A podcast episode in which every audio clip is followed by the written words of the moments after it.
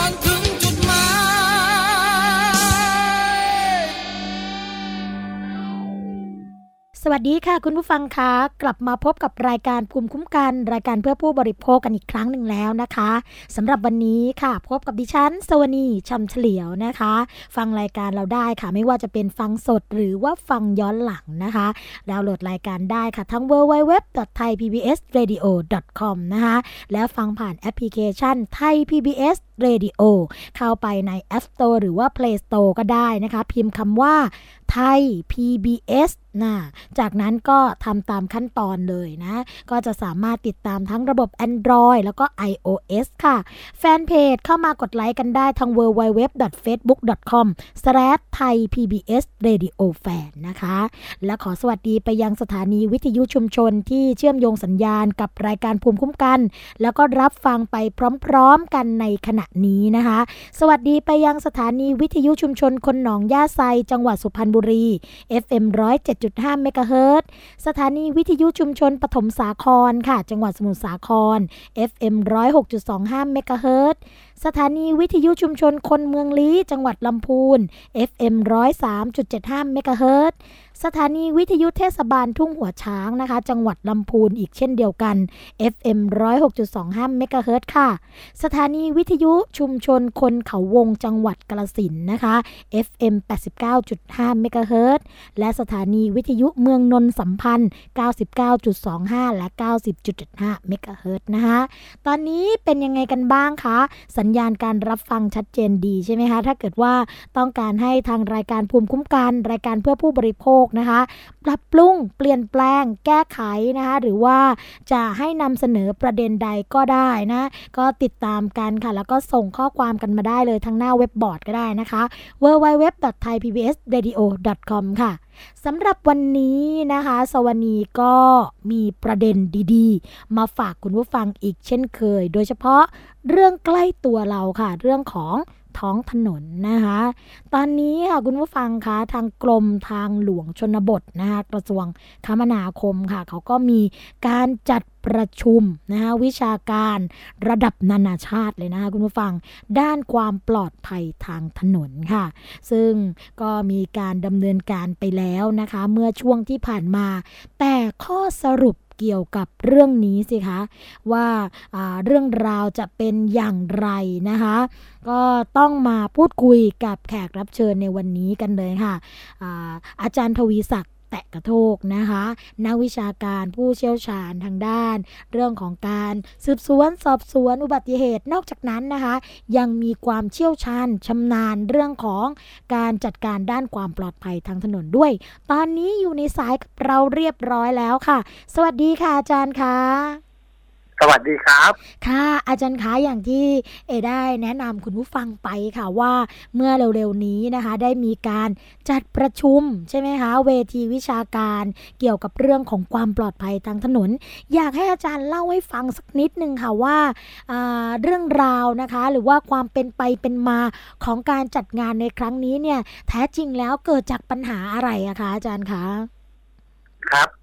จริงๆแล้วก็คือในปีนี้เนี่ยทางกระทรวงคมนาคมเองได้ประกาศให้เป็นปีแห่งความปลอดภัยทางถนนของกระทรวงซึ่งทางกระทรวงก็ให้มีโครงการที่สำคัญในการสร้างความปลอดภัยในการใช้รถใช้ถนนภายในโครงข่ายถนนของกระทรวงคมนาคมครับเพราะฉะนั้นส่วนหนึ่งที่โครงการมีแนวคิดก็คืออยากจะให้เชิญผู้ที่มีประสบการณ์เป็นผู้เชี่ยวชาญระดับประเทศมาให้ความรู้ความเข้าใจเกี่ยวกับเรื่องของการพัฒนาถนนให้เกิดความปลอดภัยขึ้นมาได้เราก็เลยเชิญผู้เชี่ยวชาญจากต่างประเทศในกลุ่มประเทศที่ถือว่าเป็นมาตรฐานระดับโลกก็คือมีผู้เสียชีวิตต่ำกว่า5ต่อแสนประชากรเนี่ยเชิญมาทั้งหมด4ประเทศมาร่วมเป็นวิทยากรบรรยายให้ความรู้กับผู้ใช้รถกับผู้ที่รับผิดชอบเกี่ยวกับความปลอดภัยทางถนนครับ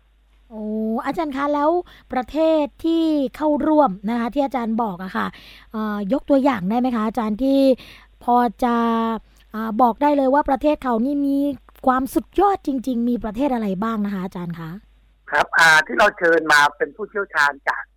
ประเทศเนเธอร์แลนด์อังกฤษออสเตรเลียแล้วก็ญี่ปุ่นซึ่ง4ประเทศนี้ก็อยู่ในระดับที่เรียกว่าต้นของโลกเลยครับค่ะถือว่าเป็นผู้นำทางด้านความปลอดภัยทางถนนเลยนะคะอาจารย์คะอาจารย์ครับแล้วเรื่องราวหรือว่าการนำเสนอข้อมูลในเวทีนะคะที่น่าสนใจแล้วก็อาจจะเกี่ยวข้องกับผู้บริโภคที่รับฟังรายการเราโดยตรงเนี่ยค่ะอาจารย์อยากจะเล่าประเด็นไหนเป็นพิเศษนะคะอาจารย์คะครับ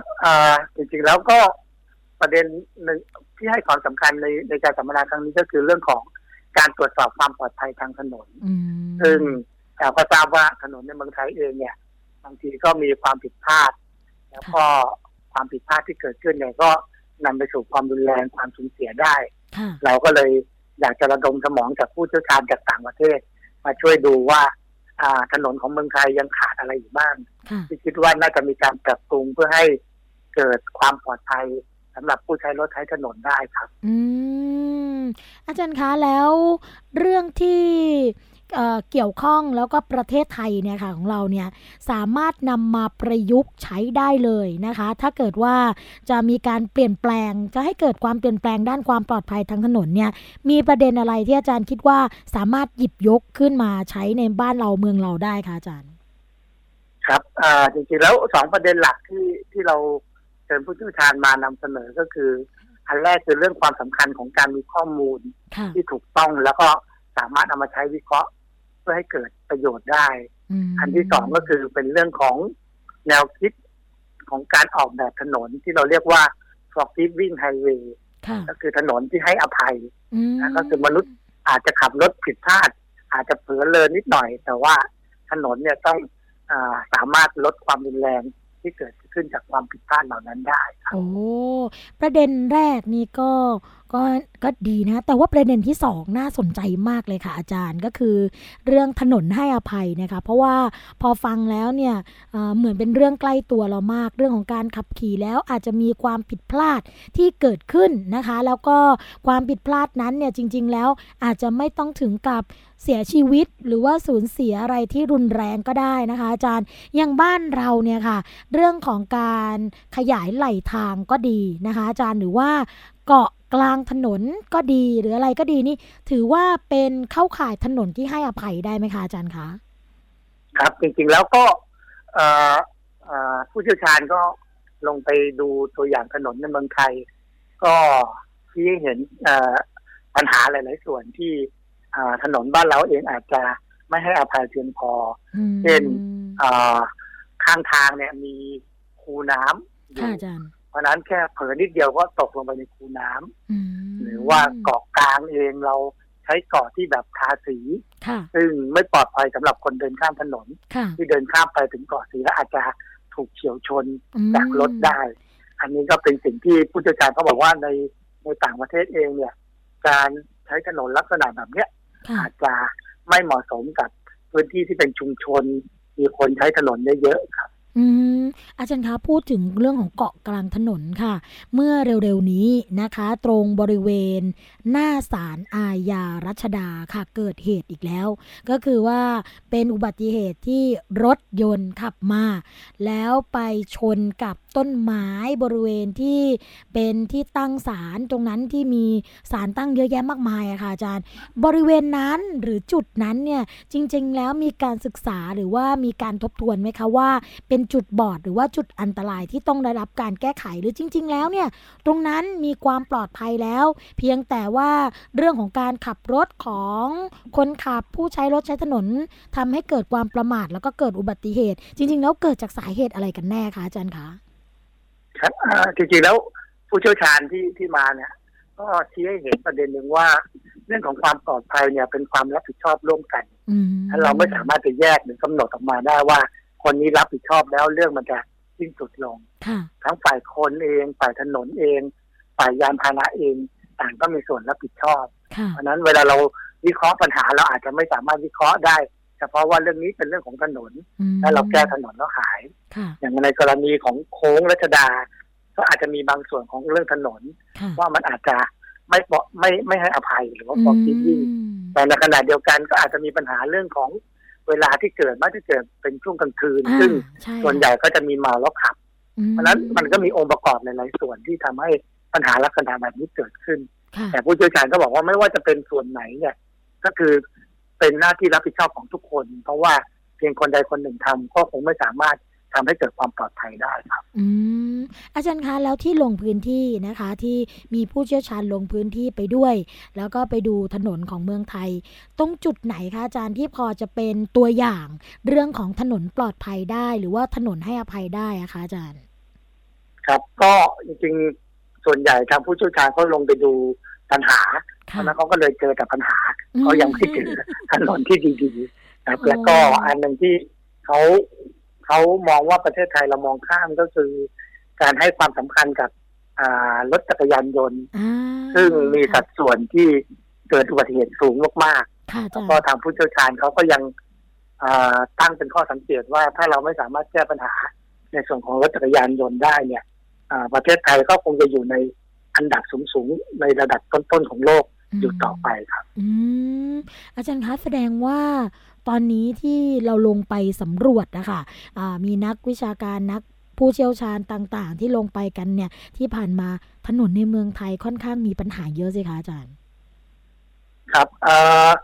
จากผู้เชี่ยวชาญจากอังกฤษท่านได้ลงไปลาดตระเวนในแถวถนนรามคำแหงแล้วก็เข้าไปดูถนนในกรุงเทพแล้วก็ชลบุรี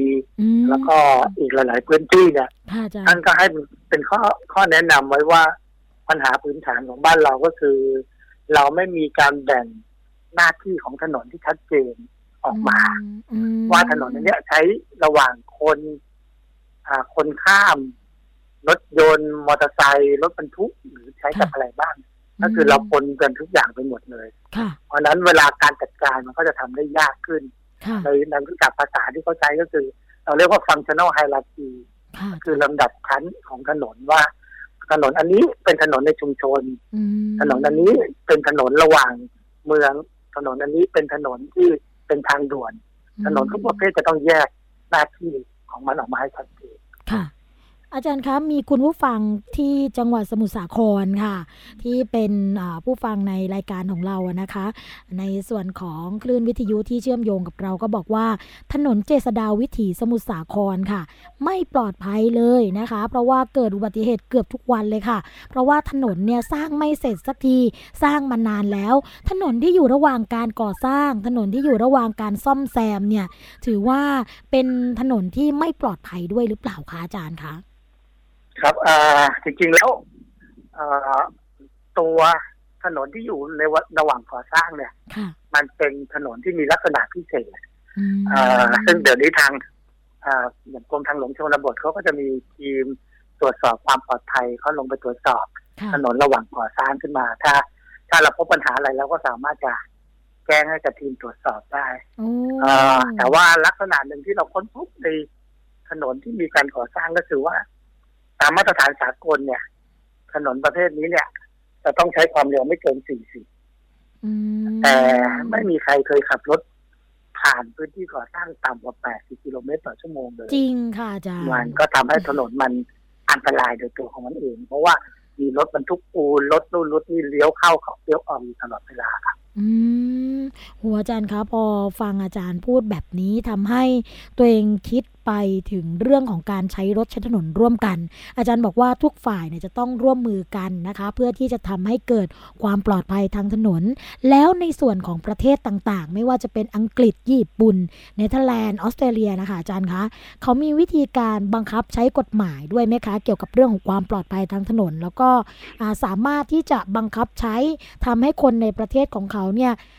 ทำตามไม่ต่อต้านแล้วก็ไม่รู้สึกว่าเกิดความผิดปกตินะคะอาจารย์คะครับก็เป็นคำถามที่เราก็ถือโอกาสถามผู้เชี่ยวชาญจากประเทศเนเธอร์แลนด์ซึ่งท่านก็อยู่ในประเทศที่ได้รับการยอมรับเรื่องของตัวพลเมืองของเขาเนี่ยขับรถด้วยความปลอดภัยก็ถามเขาว่าแล้วจริงๆอย่างประเทศเขาเองเนี่ยคนของเขาดีโดยธรรมชาติเองไหมว่าถูกบังคับให้ต้องดีทางผู้เชี่ยวชาญก็บอกว่าจริงๆก็ไม่มีใครหรอกที่สามารถจะดีโดยธรรมชาติได้มันจะต้องถูกควบคุมในระดับหนึ่งเพราะนั้นของประเทศเขาเนี่ยเวลาทำอะไรผิดกฎหมายเนี่ยมีบทลงโทษที่รุนแรงค่าปรับเขาก็จะสูงมากแล้วก็อัตราคนไปเสียค่าปรับก็สูงถึง 99.9% ก็คือแทบจะไม่มีใครไม่เสียค่าปรับเลยในขณะที่เปรียบเทียบกับเมืองไทยอัตราการเสียค่าปรับอยู่ที่ 10% เพราะฉะนั้นมันก็คงเป็นไปไม่ได้ที่ประเทศเราจะมีคนขับรถที่มีวินัยจราจรได้ถ้าเกิดคนส่วนใหญ่ยังรู้สึกว่าปัญหานี้ไม่ใช่ปัญหาของเขาแล้วก็ความรับผิดชอบต่อสิ่งที่ตัวเองทำผิดเนี่ยไม่ใช่ความรับผิดชอบที่เขาจำเป็นต้องมีในขณะที่คนเนเธอร์แลนด์เองทุกคนจะรู้เลยว่าทันทีที่ทำผิดปุ๊บต้องเดินไปจ่ายค่าปรับเพราะถือว่าตัวเองเนี่ยได้รักษาหน้าที่ของตัวเองเอาไว้อาจารย์คะเปรียบเทียบได้เห็นภาพมากๆนะคะ 99.9 กับ 10% ในเมืองไทยของเรากับคนที่ไปเสียค่าปรับเมื่อได้รับใบสั่งหรือว่าความผิดกฎจราจรเนี่ยคือความแตกต่างแบบนี้ทำให้เราย้อนกลับไปเรื่องของการออกใบอนุญาตขับขี่ด้วยสิคะอาจารย์ใช่ไหมคะถ้าเกิดว่าเป็นไปได้ไหมการสร้างจิตสำนึกตรงนี้เนี่ยเราเริ่มจากการอบรมเขาหรือว่าการให้เขาตระหนักรู้ถึงว่าการใช้รถใช้ถนนเนี่ยจะต้องมีความปลอดภัยอย่างไรมีเรื่องของวุฒิภาวะอย่างไรมีจรรยาบรรณยังไงในการที่จะออกมาใช้รถใช้ถนนแบบนี้เราใส่ไปในเรื่องของการอบรมตอนทำใบขับขี่ได้ไหมคะอาจารย์คือการอบรมในเรื่องของการขอใบอนุญาตขับขี่เนี่ยเป็นสิ่งจำเป็นและสำคัญแต่ไม่ใช่สิ่งเดียวที่ทำให้เกิดความปลอดภัยก็คือเราจำเป็นจะต้องให้เขาเรียนรู้สิ่งที่ถูกต้องในการขับขี่ก่อนเนื่องจากว่าเขาเติบโตมาในสภาพที่พ่อแม่หรือว่าคนรอบข้างเนี่ย ใช้วิธีการที่ไม่ถูกต้องในการขับขี่รถเขาอาจจะเรียนรู้สิ่งเหล่านั้นไปแล้วพอเขาเรียนรู้ในสิ่งที่ไม่ถูกเขาก็จะทำสิ่งที่ไม่ถูกต่อไปเราก็ต้องปรับให้เขาเข้าใจสิ่งที่ถูกก่อนว่ามันคืออะไรแต่การที่เขารู้ว่ามันเป็นสิ่งที่ถูกไม่ได้หมายความว่าเขาจะทำผู้เชี่ยวชาญทางเนเธอร์แลนด์เขาก็ถามคำถามหนึ่งซึ่งพวกเราก็ตอบไม่ได้ก็คือบอกว่าทำไมคนไทยที่อยู่ทางใต้ขับรถไปมาเลเซียแล้วปฏิบัติตามกฎหมายเป๊ะไม่มีใครขับเร็วไม่มีใครขับรถย้อนกลับไม่มีใครทำอะไรเลยแต่พอข้ามมาฝั่งไทยปุ๊บทำทุกอย่างที่ตัวเองไม่ทำในมาเลเซียถามว่าแล้วเขามีความรู้ไหมเขามีใบขับขี่ไหมก็มีแต่ทำไมเขายังทำสิ่งเหล่านี้ซึ่งเราก็ตอบไม่ได้หรือแต่ถามว่าทำไมเราขึ้นรถแท็กซี่เราไม่ค่าสินขัดแต่พอขึ้นเครื่องบินแล้วเราค่าสินขัดซึ่งเราก็ตอบไม่ได้เหมือนกันว่าทำไมจริงๆเราถ้าเราจะตอบกันแบบกำปั้นทุบดินกันเลยนะคะหรือว่าแบบตรงไปตรงมาก็คืออยู่ที่จิตสำนึกหรือว่าสามัญสำนึกของเรานั่นเองแล้วนะคะอาจารย์เพราะว่าถามว่าถ้าเป็นเรื่องของกฎระเบียบถึงแม้ว่าเมืองไทยของเราเนี่ยจะบังคับนะคะเรื่องของการ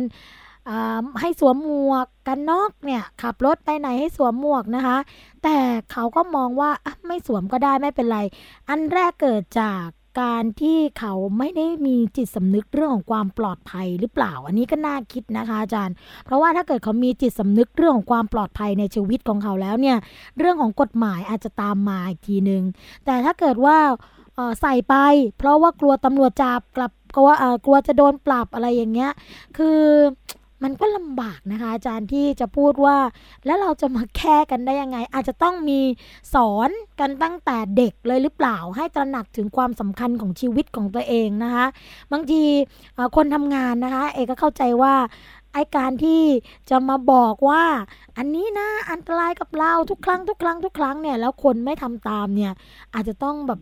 แล้วเราจะต้องมาหาวิธีการอะไรกันอีกใช่ไหมคะที่จะทำให้เขาตระหนักตรงนี้อันนี้ก็น่าคิดหลายเรื่องเหมือนกันค่ะที่จะนำมาใช้กับเมืองไทยแล้วพอมาคิดว่าเราจะทำวิธีไหนกับคนไทยกับของเราเนี่ยพอฟังอาจารย์พูดมาสักครู่แล้วก็ลำบากใจนะคะที่จะต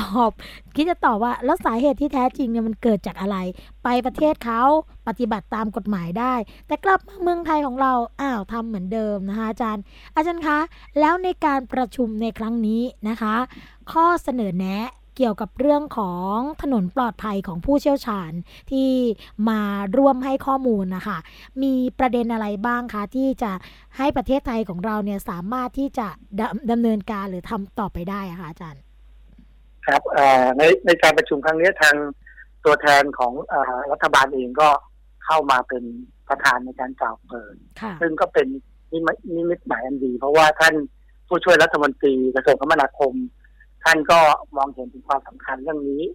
แล้วก็ได้แจ้งให้ทราบว่าทางกระทรวงเองก็ให้ความสำคัญกับเรื่องนี้แล้วก็คงจะผลักดันในเรื่องของการให้มีระบบการตรวจสอบความปลอดภัยทางถนนของภายใต้กระทรวงคมนาคมทุกประเภทให้มีการตรวจสอบความปลอดภัยโดยทีมที่เป็นผู้เชี่ยวชาญทางด้านความปลอดภัยโดยเฉพาะลงไปตรวจสอบแล้วก็ถ้ามีอะไรที่จำเป็นต้องแก้ไขก็จะเร่งดำเนินการแก้ไขไม่ต้องปล่อยให้เป็นปัญหาเรื้อรังเราก็ต้องมาคอยนับจุดเสี่ยงเพิ่มขึ้นอย่างที่เป็นอยู่ในปัจจุบันครับโอ้อาจารย์คะเยี่ยมเลยนะคะอาจารย์คะแถมอีกนิดนึงได้ไหมคะเพราะว่าจริงๆแล้วเนี่ยไปพบการให้สัมภาษณ์ของอาจารย์ค่ะเกี่ยวกับเรื่องของวิธีการแก้ไขปัญหานะคะสำหรับคนที่หนีใบสั่งหรือว่าคนที่ไม่ปฏิบัติตามกฎหมายค่ะเรื่องของศาลจราจรค่ะอาจารย์คะก็อยากให้อาจารย์แถมนิดนึงนะคะให้คุณผู้ฟังได้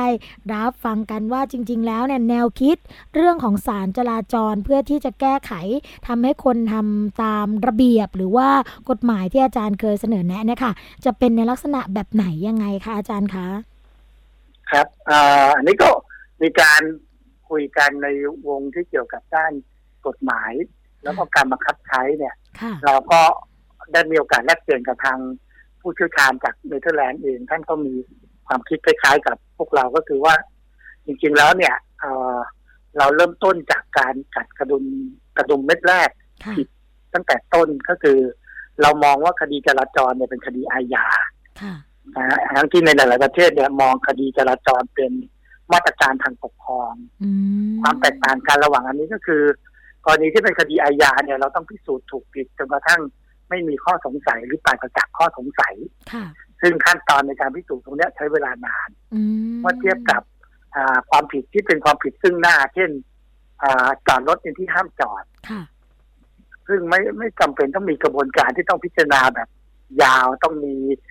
ตำรวจต้องเก็บหลักฐานส่งให้อัยการสั่งฟ้องเสร็จแล้วศาลมานั่งพิจารณาซึ่งใช้เวลามากแล้วมีการขั้นตอนอุทธรณ์ฎีกาอีกจากปัญหาเล็กๆอย่างเช่นจอดรถในที่ห้ามจอดเขาก็มองว่าจะทำยังไงให้กระบวนการมันสั้นกระชับแล้วก็ยุติธรรมได้โดยไม่จำเป็นต้องผ่านกระบวนการที่มันใช้เวลาเนิ่นนานก็มีข้อเสนอในลักษณะที่เป็นคล้ายๆกับศาลขึ้นมาแต่ว่าไม่ใช่ศาลที่ทำงานแบบระบบเดิมก็คือเป็นศาลที่ทำงานได้คล่องตัวแล้วก็รวดเร็วเหมือนอย่างเช่นศาลภาษีซึ่งเวลาเรามีข้อสงสัยเกี่ยวกับภาษีและกรมสรรพากรเรียกภาษีเราอาจจะไปที่ศาลนี่แล้วก็ตกลงกันได้เพราะนั้นลักษณะแบบนี้ก็จะทำให้กระบวนการในการบังคับใช้กฎหมายคดีจราจรเนี่ยมีความคล่องตัวแล้วก็เป็นธรรมมากขึ้นครับโอ้โหสุดยอดเลยค่ะอาจารย์เพราะว่าจริงๆแล้วเนี่ยผู้ขับขี่นะคะอาจารย์อาจจะไม่กลัวตำรวจแต่ว่ากลัวศาลมากกว่าใช่ไหมคะที่อาจารย์เคยบอกแล้วก็ประกอบกับบทลงโทษของพระราชบัญญัติจราจรทางบกเนี่ยก็ไม่ได้รุนแรงมากก็เลยทำให้ผู้ที่ฝ่าฝืนกฎจราจรเฉพาะที่ออกใบสั่งเนี่ยเขาบอกว่าประมาณไม่ต่ำกว่า1,400,000 ใบต่อปีเลยใช่ไหมคะที่ออกมาแล้วปรากฏว่าคนอาจจะไม่ไปชำระค่าปรับกันตรงนี้นะคะอาจารย์คะอาจารย์คะอยากให้อาจารย์ฝากอะไรกับคุณผู้ฟังค่ะที่ติดตามฟังรายการภูมิคุ้มกันของเราอยู่ในขณะนี้ค่ะว่าอยากให้คุณผู้ฟังที่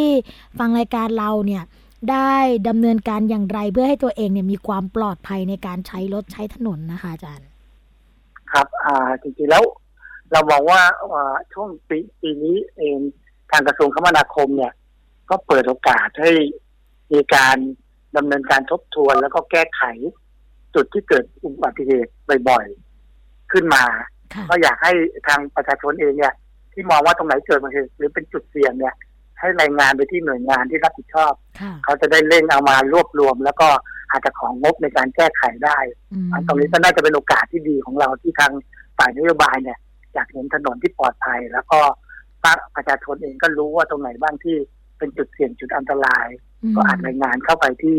หน่วยงานเขาจะได้รวบรวมแล้วก็หาวิธีแก้ปัญหาแล้วก็สามารถขอจัดสรรงบประมาณในการแก้ไขได้เพื่อให้ถนนของเราปลอดภัยมากขึ้นครับค่ะอาจารย์ก็คืออาศัยความร่วมมือกันระหว่างประชาชนนะคะแล้วก็หน่วยงานที่บังคับใช้กฎหมายด้วยหน่วยงานที่เป็นภาคนโยบายเพื่อทำให้เกิดความปลอดภัยในการใช้รถถนนร่วมกันนะคะวันนี้ค่ะอาจารย์คะรายการภูมิคุ้มกันรายการเพื่อผู้บริโภคต้องขอกราบขอบพระคุณนะคะดร.ทวีศักดิ์ แต่กระโทกค่ะคณะวิศวกรรมศาสตร์มหาวิทยาลัยนเรศวรนะคะนักวิชาการศูนย์วิชาการเพื่อความปลอดภัยทางถนนค่ะแล้วก็เป็นผู้เชี่ยวชาญนะคะในเรื่องของสิ่งที่จะทำให้เราเนี่ยใช้รถใช้ถนนด้วยความปลอดภัยในชีวิตค่ะวันนี้ต้องขอกราบขอบพระคุณอาจารย์มากๆเลยนะคะครับยินดีครับค่ะสวัสดีค่ะอาจารย์ค่ะครับสวัสดีครับ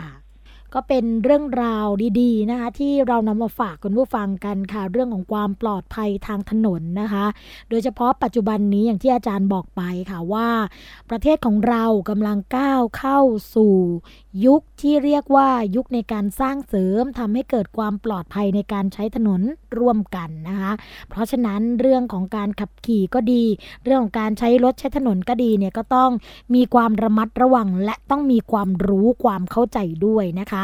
จากข้อมูลค่ะของมูลนิธิเมาไม่ขับนะคะก็พบว่าบรรดาผู้ที่เสียชีวิตบนท้องถนนจากอุบัติเหตุนั้นค่ะคุณผู้ฟังกว่า180%นะคะมาจากสาเหตุหลักก็คือเมาแล้วขับค่ะร่วมกับการขับขี่มอเตอร์ไซค์แล้วก็ไม่สวมหมวกกันน็อกนะคะสำหรับในต่างประเทศที่มีสถิติผู้บาดเจ็บแล้วก็เสียชีวิตจากท้องถนนมากที่สุดนะคะอย่างเช่นประเทศทางแถบที่อาจจะยังไม่มีการพัฒนานะคะแต่ว่า กลุ่มประเทศเหล่านั้นเนี่ยก็จะเป็นหมู่เกาะกันเพราะฉะนั้นเรื่องของการจราจรก็เลยอาจจะมีความคับคั่งหรือว่าหนาแน่นแต่ต่างประเทศค่ะที่มีอุบัติเหตุทางถนนน้อยมากนะคะอย่างเช่นยุโรปอเมริกาญี่ปุ่นเนี่ยก็ถือว่าคดีเมาแล้วขับเป็นเรื่องใหญ่ค่ะศาลเนี่ยก็จะมีการสั่งปรับนะคะเรื่องของการลงโทษนี่ก็ค่อนข้างรุนแรงนะคะเช่นเรื่องของการปรับนี่เขาปรับเป็นหลักแสนนะคะรวมถึงเรื่องของการยึดใบขับขี่ด้วยถ้าเกิดใครนะคะทำผิดซ้ำบางคนเนี่ยถึงขนาดต้องเข้าคุกเลยนะคุณผู้ฟังทำให้เกิดความเกรงกลัวต่อกฎหมายจราจรค่ะในปี 2557 นะคะคุณผู้ฟังคะสำนักงานตำรวจแห่งชาติเองเนี่ยก็เคยมีการจัดตั้งแผนกคดีจราจรนะภายใต้ศาลยุติธรรมค่ะแต่ก็ได้รับคำอธิบายว่ายังไม่สะดวกเนื่องจากว่าผู้พิพากษาเนี่ยมีจำนวนน้อยนะคะหากนำคดีจราจรไปรวมด้วยเนี่ยก็จะเพิ่มภาระให้กับศาลค่ะพร้อมเสนอนะคะให้กับเรื่องการแก้ไขปัญหาคดีจราจรโดยตำรวจก็ควรนำมาทำตามกฎหมายที่มีอยู่มาบังคับใช้ให้เข้มงวดนะคะสำหรับอดีตปลัดกระทรวงยุติธรรมรายหนึ่งค่ะก็แสดงความเห็นต่อผู้สื่อข่าวนะคะว่าการจัดตั้งศาลจราจรเนี่ยค่ะอาจจะทำในรูปแบบให้ส่วนท้องถิ่นดูแลก็ได้นะเงินค่าปรับนี่ก็กลายเป็นรายได้ของท้องถิ่นทางหนึ่งเหมือนของสหรัฐอเมริกาค่ะที่ตั้งอยู่บนพื้นที่เทศบาลสำหรับการตัดสินคดีก็ไม่เสียเวลามากค่ะเพราะว่าส่วนใหญ่เนี่ยผู้ทำผิดก็รับสารภาพนะคะผู้พิพากษาพิจารณาแค่ให้เสียค่าปรับเท่าไหร่หรือว่ายึดใบขับขี่แล้วก็ไปเสียเงินเรียนขับรถใหม่หรือให้ไปบำเพ็ญประโยชน์ต่อสังคมแทนค่ะระบบนี้นะคะคุณผู้ฟังช่วยให้ประชาชนไม่กล้าทำผิดจราจรค่ะเพราะว่าอาจจะลงโทษหนักมากกว่าแค่จ่ายเงินอย่างเดียวนะคะสำหรับประเทศไทยค่ะก็มีข้อควรระวังก็คืออาจจะเสี่ยงปัญหาเรื่องของการติดสินบนเจ้าหน้าที่ตำรวจจราจรมากขึ้นเพราะว่ากลัวโดนใบสั่งนะคะยอมจ่ายใต้โต๊ะจำนวนมากกว่าเดิมปกติจ่ายแค่100-200ก็อาจจะกลายเป็นหลักพันขึ้นไปเพราะว่าไม่อยากขึ้นศาลก็ได้อันนี้เป็นทัศนะนะคะหรือว่าเรื่องของข้อคิดเห็นสำหรับการที่จะให้ดำเนินการเรื่องศาลจราจรค่ะก็นะคะจะเป็นอย่างไรกันต่อไปนะคะยุคนี้ยุครัฐบาลคสช.ค่ะถ้าเกิดอยากให้มีศาลจราจรจริงนะก็อาจจะทำเป็นร่างกฎหมายแล้วก็ส่งให้สภานิติบัญญัติแห่งชาติพิจารณาค่ะเพื่อเป็นการเปลี่ยนแปลงระบบที่สำคัญนะคะก็ควรทำให้หลายฝ่ายเนี่ยเข้ามาร่วมพิจารณาร่วมกันค่ะสำหรับประเทศไทยของเรานะคะถ้าเกิดว่ามีการจัดตั้งศาลจราจรสำเร็จนะก็อาจจะนะคะอยู่ที่ในส่วนของประชาชนนี่แหละค่ะว่าจะสามารถดำเนินการหรือปฏิบัติตามกฎจราจรได้อย่างเคร่งครัดหรือว่าเข้มงวดหรือไม่เพื่อไม่ให้ตัวเองเนี่ยต้องตกเป็นผู้ต้องหาในคดีจราจรแล้วก็ต้องไปขึ้นศาลจราจรกันนะคะเป็นกำลังใจให้กับทุกคนค่ะสำหรับเรื่องของการใช้รถใช้ถนนให้ปลอดภัยนะคะจะเรื่องของวินัยเรื่องของการปฏิบัติตามกฎระเบียบมีความสำคัญมากๆนะคะเพื่อความปลอดภัยของตัวเองและผู้ใช้รถใช้ถนนร่วมกับเราค่ะช่วงแรกของรายการภูมิคุ้มกันนะคะเดี๋ยวเราพักกันไว้สักครู่นึงเดี๋ยวกลับมาพบกับช่วงที่2ของรายการพร้อมกับเรื่องราวดีๆที่นำมาฝากเช่นเคยพักกันสักครู่นะคะ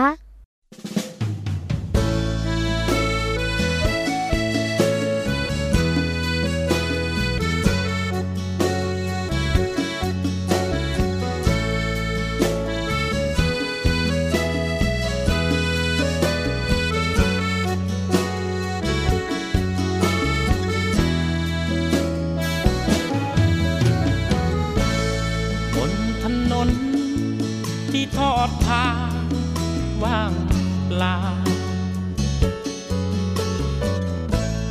เดินเดียวดาย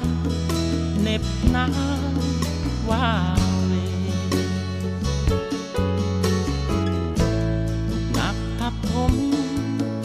นับจนน้ำตาล้นปรีมองหาเพื่อนคืนนี้ไม่มีสักคน สายทางที่เปลี่ยนแปลงต่างคนแสดงไปตามเวลาต่างหวังได้ชิดดังที่คิดไว้คว้าจากที่ใจศรัทธายิ่งหาต่างหาทางจีอยากพักเมื่อพอนิ่งรออย่างคนสิ้นหวังฝันฉันยังเลือนลางห่างเกินเพียงตัวตนเกิดสับสนเหมือนคนอ่อนแอมากไปจำเป็นอยู่อย่างไรสังคมเลวร้ายโลกนี้วุ่นวายมากมายเพียงนี้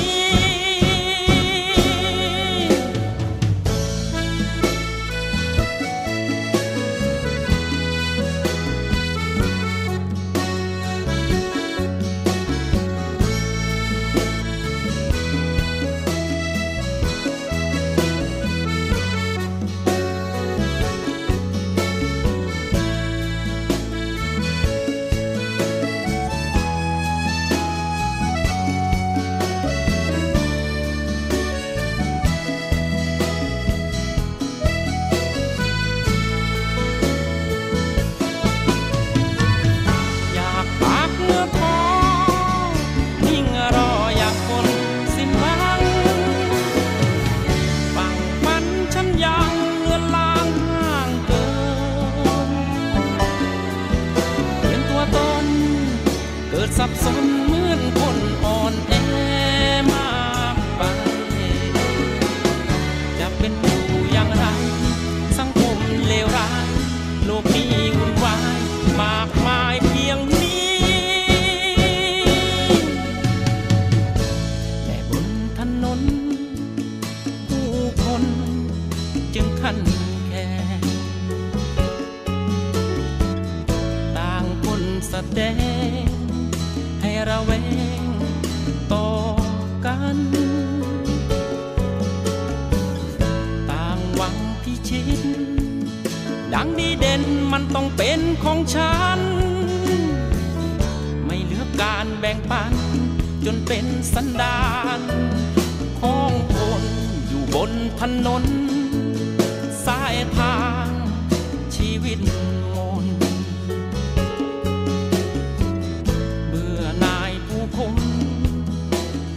ตนคนเช่นไรซ่อนเร้นปิดบังจนบางครั้งอยู่อย่างอ่อนไหวปล่อยตัณหาพาใจพาไปถึงนั้นกัน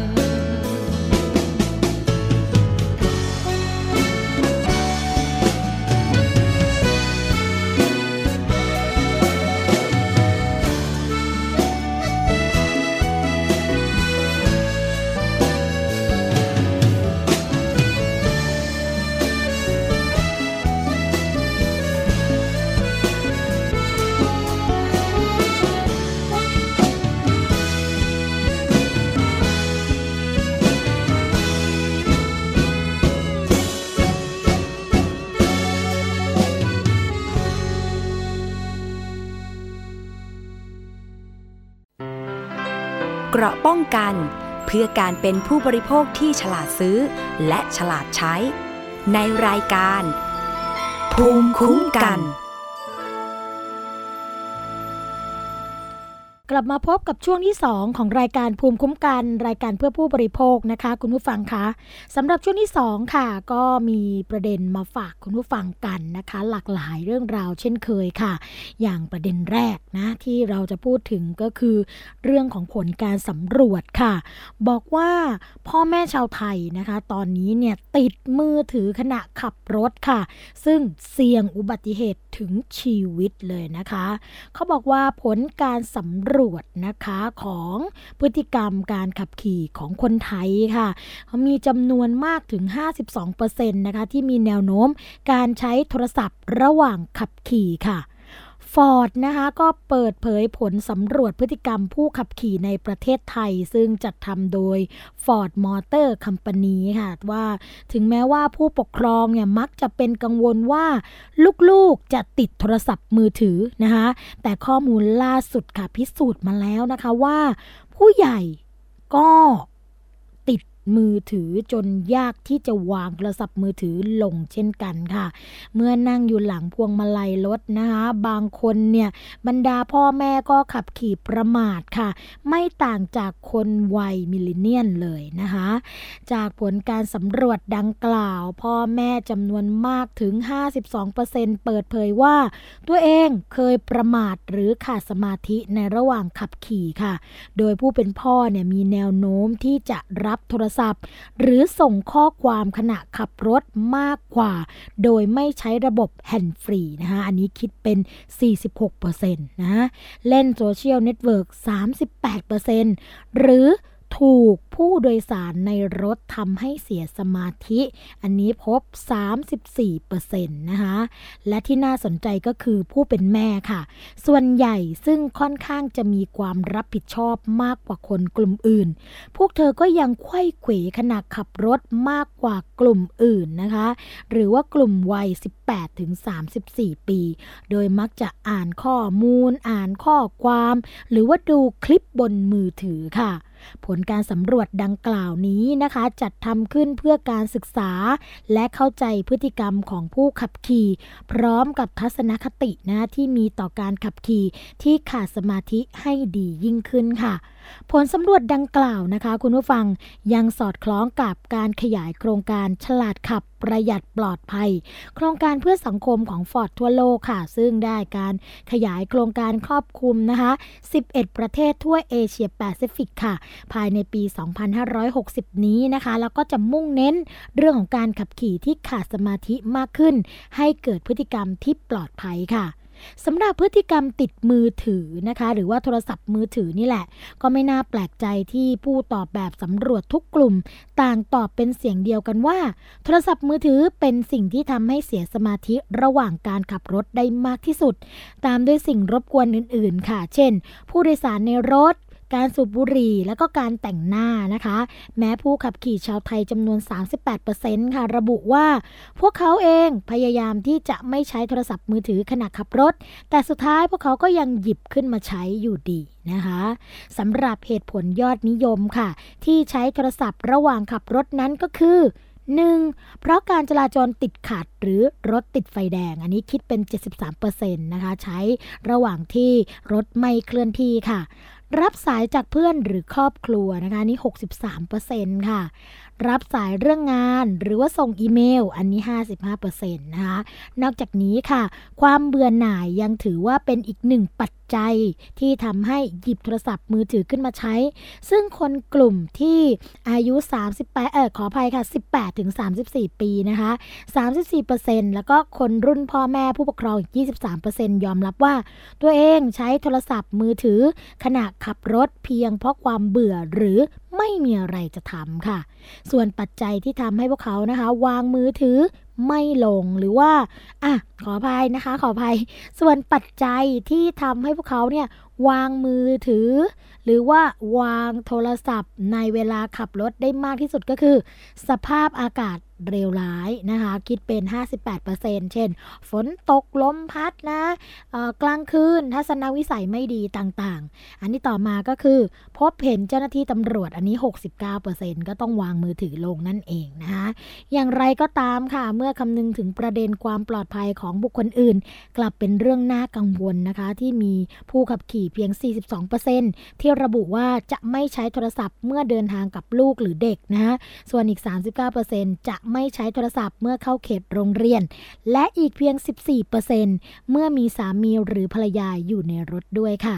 แม้ว่าผู้ตอบแบบสำรวจจะยอมรับนะคะว่ามีเหตุการณ์หลายครั้งที่อาจทำให้พวกเขากระทำความผิดฐานขับรถโดยประมาท าทแต่ผู้ตอบแบบสำรวจ 75% กลับคิดว่าโทษของการขับขี่โดยประมาทควรมีความรุนแรงกว่าที่เป็นอยู่และอีก 90% ต่างก็มีความกังวลว่าชีวิตของพวกเขานะคะจะได้รับผลกระทบโดยตรงจากการขับขี่ที่ประมาทในการขาดสมาธินี้ค่ะนอกจากการใช้โทรศัพท์มือถือแล้วนะคะยังมีวิดีโอมาให้ชมนะคะว่ามีสิ่งเล็กๆรอบตัวอะไรบ้างที่สามารถทำให้เกิดอุบัติเหตุบนท้องถนนได้อีกอันนี้ก็จะเป็นแคมเปญในการรณรงค์นะคะเปิดวิดีโอให้กับคนอื่นให้กับคนทั่วไปได้รับรู้กันซึ่งวิดีโอนี้เนี่ยก็จะเปิดที่ศูนย์ฟอร์ดด้วยนะคะอันแรกอันที่สองก็คือเปิดเอาไว้ในที่สาธารณะต่างๆค่ะเช่นแผ่นป้ายนะหรือว่าจอมอนิเตอร์ต่างๆขนาดใหญ่ที่ตั้งอยู่บริเวณเรียบทางด่วนต่างๆค่ะการลงทุนในการใช้เทคโนโลยีและโครงการนะคะที่ช่วยลดการเสียสมาธิของผู้ขับขี่เนี่ยเขาก็ได้มีการพัฒนาเทคโนโลยีที่ทันสมัยค่ะที่จะช่วยลดความประมาทการขาดสมาธิในการใช้โทรศัพท์มือถือนะคะอย่างซิงค์3ค่ะที่เป็นระบบการเชื่อมต่ออัจฉริยะที่ผู้ขับขี่เนี่ยสามารถสั่งการด้วยเสียงเพื่อโทรออกรับข้อความฟังเพลงการใช้งานแอปพลิเคชันต่างๆได้นะคะโดยที่ไม่ต้องละสายตาจากถนนแล้วก็ไม่ต้องปล่อยมือจากพวงมาลัยด้วยค่ะผลการสำรวจดังกล่าวนี้นะคะคุณผู้ฟังยังสอดคล้องกับการขยายโครงการฉลาดขับประหยัดปลอดภัยโครงการเพื่อสังคมของฟอร์ดทั่วโลกซึ่งได้ขยายครอบคลุม 11 ทั่วประเทศนะคะในเอเชียแปซิฟิกในปี 2560 นี้แล้วก็จะมุ่งเน้นในเรื่องของการขับขี่ที่ขาดสมาธิมากขึ้นค่ะปัจจุบันโครงการ Ford Driving Skill for Life นะคะได้ดำเนินการมาเป็นปีที่ 10 แล้วโดยมีจุดมุ่งหมายเพื่อการอบรมให้ความรู้ด้านการขับขี่ที่ปลอดภัยค่ะโดยที่ไม่มีค่าใช้จ่ายนะคะแล้วก็จะมุ่งเน้นเนื้อหาเกี่ยวกับการขับขี่ที่ประมาทหรือขาดสมาธิสำหรับในประเทศไทยค่ะคุณผู้ฟังมีผู้เข้ารับการอบรมกับโครงการฉลาดขับประหยัดปลอดภัยนี้ถึง 10,000 คนแล้วค่ะนับตั้งแต่ปี 2550 เป็นต้นมานะคะก็เป็นโครงการดีๆนะคะคุณผู้ฟังคะเพราะว่าปัจจุบันนี้เนี่ยเรื่องของอุบัติเหตุจากท้องถนนเนี่ยทำให้ชีวิตของคนไทยอยู่ในความไม่ปลอดภัยสูงจริงๆค่ะอีกเรื่องนึงค่ะคุณผู้ฟังคะเป็นเรื่องที่โหมาแรงจริงๆนะคะเป็นข้อมูลใหม่ล่าสุดค่ะเกี่ยวกับคนที่ขายของออนไลน์ค่ะแต่ว่าเป็นธุรกิจที่กำลังบูมเลยนะคะเป็นธุรกิจใหม่ค่ะขายสลิปไปรษณีย์กล่องบรรจุภัณฑ์ทองคำและการปรับตัวเลขในบัญชีให้สวยหรูนะคะเพื่อลวงลูกค้าให้ไว้ใจก่อนที่จะซื้อสินค้าแน่เป็นที่ฮือฮากันมากนะคุณผู้ฟังในโลกออนไลน์ตอนนี้เมื่อเพจเกรค่ะเกรนะคะสระเอกอไก่รอเรือแล้วก็ยอยักษ์กรันค่ะเข้าไปดูกันได้นะคะได้โพสต์รูปภาพของหญิงรายหนึ่งค่ะกำลังถือสลิปไปรษณีย์จำนวนมากนะคะพร้อมกับระบุข้อความค่ะว่าขายสลิปไปรษณีย์สำหรับเจ้าของแบรนด์ใช้ถือถ่ายรูปคู่สินค้านะคะกระตุ้นยอดขายเพิ่มความน่าเชื่อถือกลยุทธ์หลอกลวงลูกค้านี่นะคะไม่ได้มีเพียงเท่านี้ค่ะคุณผู้ฟังล่าสุดนะมีการขายกล่องไปรษณีย์ค่ะที่ดูเหมือนบรรจุสินค้าจำนวนมากๆพร้อมส่งให้กับลูกค้าเพื่อให้เจ้าของแบรนด์สินค้าร้านค้าออนไลน์ต่างๆนะคะมาถ่ายรูปกับกล่องเหล่านี้ค่ะเพื่อให้ดูเหมือนกับว่ามีลูกค้าสั่งของเยอะขายดีจนแพ็คไม่ทันนะคะส่วนอีกกลยุทธ์ก็คือการรับจ้างสร้างภาพลักษณ์ที่ดีให้กับร้านค้าออนไลน์ค่ะทำยังไงบ้างก็คือการโพสต์ภาพธนบัตรสร้อยคอทองคำแหวนทองนะคะแล้วก็บรรจุภัณฑ์ที่แพ็คใส่กล่องจำนวนมหาศาลค่ะเพื่อให้ลูกค้าเห็นว่าร้านนี้ขายดีมากนะคะจนมีเงินซื้อทองแจกให้กับลูกทีมมากมายนอกจากนี้ค่ะยังมีกลลวงของการขายสินค้าออนไลน์นั่นก็คือการรับจ้างปรับตัวเลขในบัญชีก็คือใครอยากที่มียอดเงินเข้าในบัญชีหลักแสนบาทนะคะต้องจ่ายเงินค่าจ้าง 5,000 บาท เพื่อเพิ่มความน่าเชื่อถือให้กับลูกค้าเห็นว่ามีหลักประกันความมั่นคงด้านการเงินนะคะดังนั้นค่ะก็เลยจะขอเตือนผู้บริโภคนะคะแล้วก็ผู้ที่ชื่นชอบการซื้อสินค้าออนไลน์ค่ะว่าให้ตรวจสอบให้ดีก่อนตัดสินใจซื้อนะคะว่าเพราะว่าบางทีบางครั้งเนี่ยข้อมูลแล้วก็ภาพลักษณ์ที่เห็นนี้ไม่ได้มาจากเรื่องจริงนะคะแต่เป็นการซื้อข้อมูลมาหลอกลวงผู้บริโภคเพื่อสร้างความน่าเชื่อถือเท่านั้นเองค่ะคุณผู้ฟังคะโอ้เดี๋ยวนี้นะคะเชื่ออะไรได้ยากจริงๆเพราะว่าขนาดเราเห็นกันจะนะคะว่าโอ้ขายดีมากๆเลยส่งของไม่ทันเลยไปรษณีย์เนี่ยไปต่อคิวก็นานมากนะคะหรือว่าเป็นล็อตของสินค้าที่ต้องเอามาโชว์กันเลยนะคะว่ามีคนสั่งสินค้าเยอะขนาดนี้ก็ต้องระมัดระวังให้ดีนะคะว่าอาจจะไม่ใช่เรื่องจริงค่ะคุณผู้ฟังคะเป็นห่วงผู้บริโภคจริงๆจากรายการภูมิคุ้มกันรายการเพื่อผู้บริโภคค่ะประเด็นต่อไปนะคะคุณผู้ฟังคะเป็นข่าวประชาสัมพันธ์ค่ะจากบขส.นะคะเรื่องของการลดค่าโดยสารจัดชัตเทิลบัสเพื่ออำนวยความสะดวกกับประชาชนร่วมงานพระราชพิธีถวายพระเพลิงพระบรมศพค่ะนายจิรศักดิ์เยาวัชสกุลนะคะกรรมการผู้จัดการใหญ่บริษัทขนส่งจำกัดหรือบขส.ก็เปิดเผยว่าตามที่รัฐบาลได้กำหนดจัดงานพระราชพิธีถวายพระเพลิงพระบรมศพพระบาทสมเด็จพระปรมินทรมหาภูมิพลอดุลยเดชในวันที่26ตุลาคมนี้เพื่อร่วมน้อมสำนึกในพระมหากรุณาธิคุณอันหาที่สุดมิได้ของบขส.จึงได้ลดราคาค่าโดยสาร120%ให้แก่ประชาชนที่ประสงค์เดินทางมาร่วมงานตั้งแต่วันที่25ถึง29ตุลาคมค่ะ